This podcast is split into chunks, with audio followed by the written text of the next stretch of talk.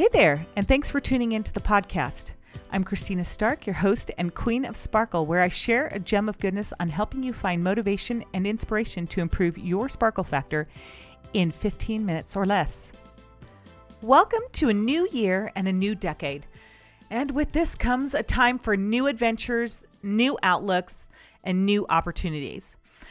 Maybe you're just like me. When I commit to doing something, I am so excited about the new adventure. The anticipation of something better around the corner seems to just put our mood at its peak.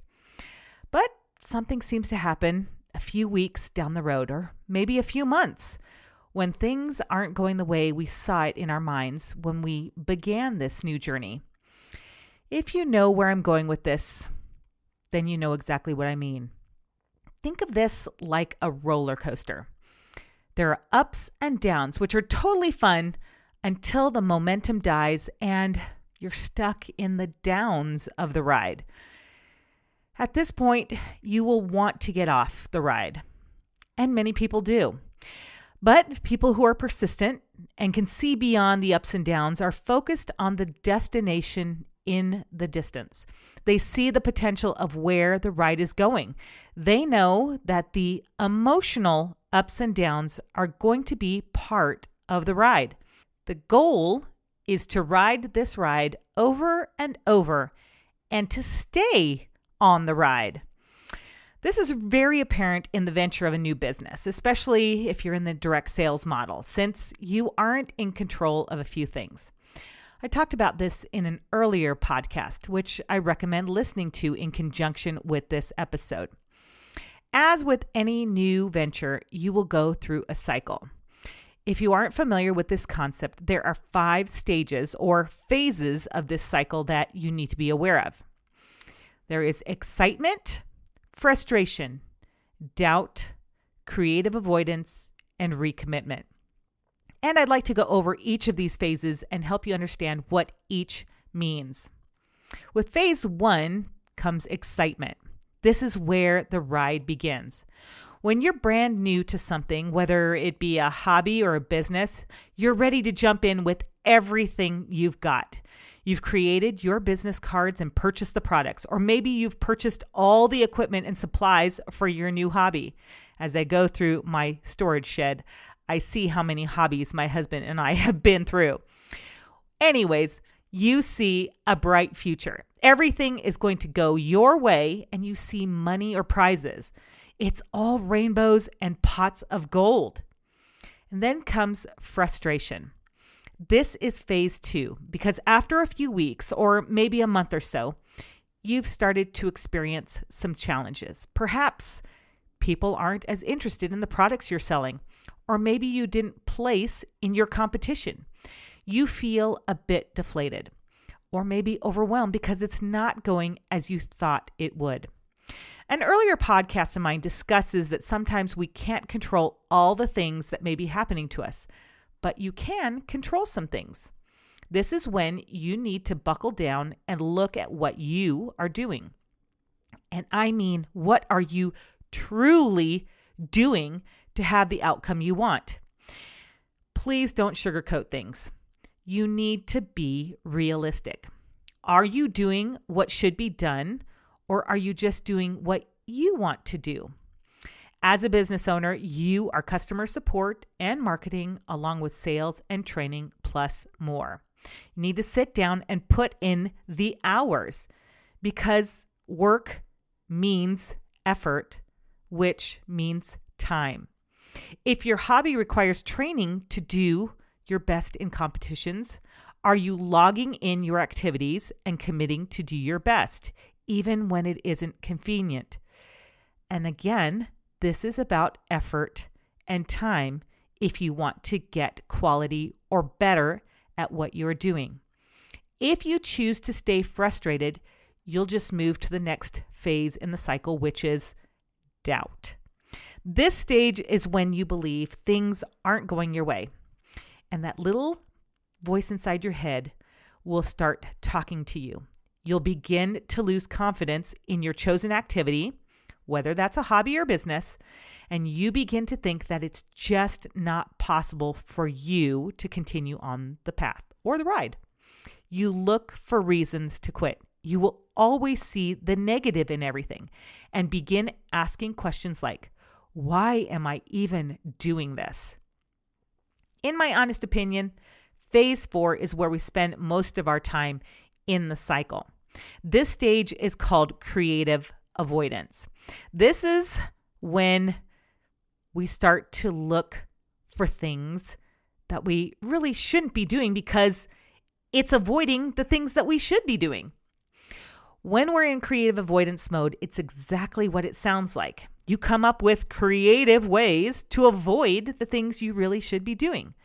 We find things to do that have nothing to do with our business or our hobby, although we think it's now important, such as cleaning or organizing a space because you now think that once the space is clean and you have all new file folders or this brand new area to put your hobby stuff in or a new notepad or repurposed cabinet or room that it's going to make your activity improve.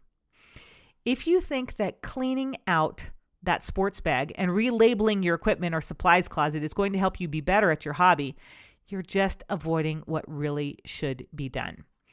And you know it because I can virtually see you smiling or shaking your head because you know exactly what I'm talking about. Because I've been there. This stage of the cycle is where you make the excuses and give up on the goal that you thought was once worth the effort. But if you can get out of the creative avoidance stage and actually face the tasks and take the correct action, then you've reached the final stage, which is where you need to get to as quickly as possible. You're going to go through all the other stages, but you want them to be brief. This final phase is called recommitment. This is when you have that ah, aha moment, the moment when you remember why you started this journey in your business or hobby in the first place. Sometimes it takes a little win, like seeing progress in your business or achieving a milestone in your hobby, maybe receiving an award. And when this happens, you decide that you want to keep going and take the right actions to feel that excitement all over again, which brings us full circle back to the original phase, the excitement phase. Because you've attended an event, you've received an award, or you've had an experience that reignites that original experience that got you excited. The most challenging part of this cycle is that you will want to get through the not so great phases as quickly as possible, as I mentioned before. You won't be able to avoid them. You cannot go from excitement to recommitment. You just can't. But moving through the you know phases 2 3 and 4 is what the plan should be. You'll want to stay in the excitement phase as long as possible. But when you get to stage 2 that frustration stage you'll want to move as quickly through that phase as well as doubt and creative avoidance so you can get back to the recommitment stage. You're probably asking me so what do i do when i face those not so great phases to be completely honest that depends on your mindset, your goals. How badly do you want to get back to the place of excitement? I will tell you that through my personal experiences, I have had to have a positive mindset. People will always tell you all day long that whatever your goal is, it's going to be hard or that's just not worth it. But if it is worth it for you, then why are you listening to other people and their opinions? They aren't you. Your experience will always be different than someone else's. Why? Because you are different. Your situation, your experiences, your background is different than anyone else's. So if someone tells you that it's going to be hard or not worth it, how do they know it's going to be the same for you? They aren't you. This will be your journey, and you might have the time of your life. When it comes to doubt, there will be a time that you will definitely second guess yourself. I remember training for a long distance ride goal. during one of the training rides, I had to cycle up the backside of a very long and steep mountain. During that ride, my legs cramped, and I ended up having to get off my bike and walk it for a bit to help the cramping dissipate out of my legs. I got back on the bike, and a couple pedals into it, my legs cramped again. So I was really frustrated. And at that moment, my brain had lots of messages going through it telling me that there was no way I was going to get through this ride or my goal ride of 206 miles in one day through three states in a couple of weeks. If my legs weren't going to cooperate on this training day, how was I supposed to get through the real race? Well, I can tell you that I personally cried and cried on that ride, and I doubted myself. I totally did.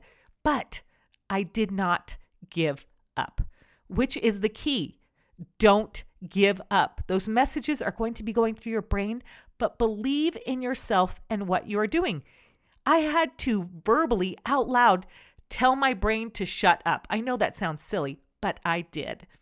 And it's easy to get caught up in the creative avoidance phase. Actually, I think we're all making progress when we are in this stage. We we trick ourselves into thinking that we're making progress. But during this time, you need to remember your original goal. What are you actually doing to move towards the things that matter? Put together the list of things that need to get done. And I'm sure it's going to be a long list. My lists were extremely long. But that's maybe when we get overwhelmed. And this is when you have to avoid getting caught up in the things that you think you need to do and actually look at the things that must be done.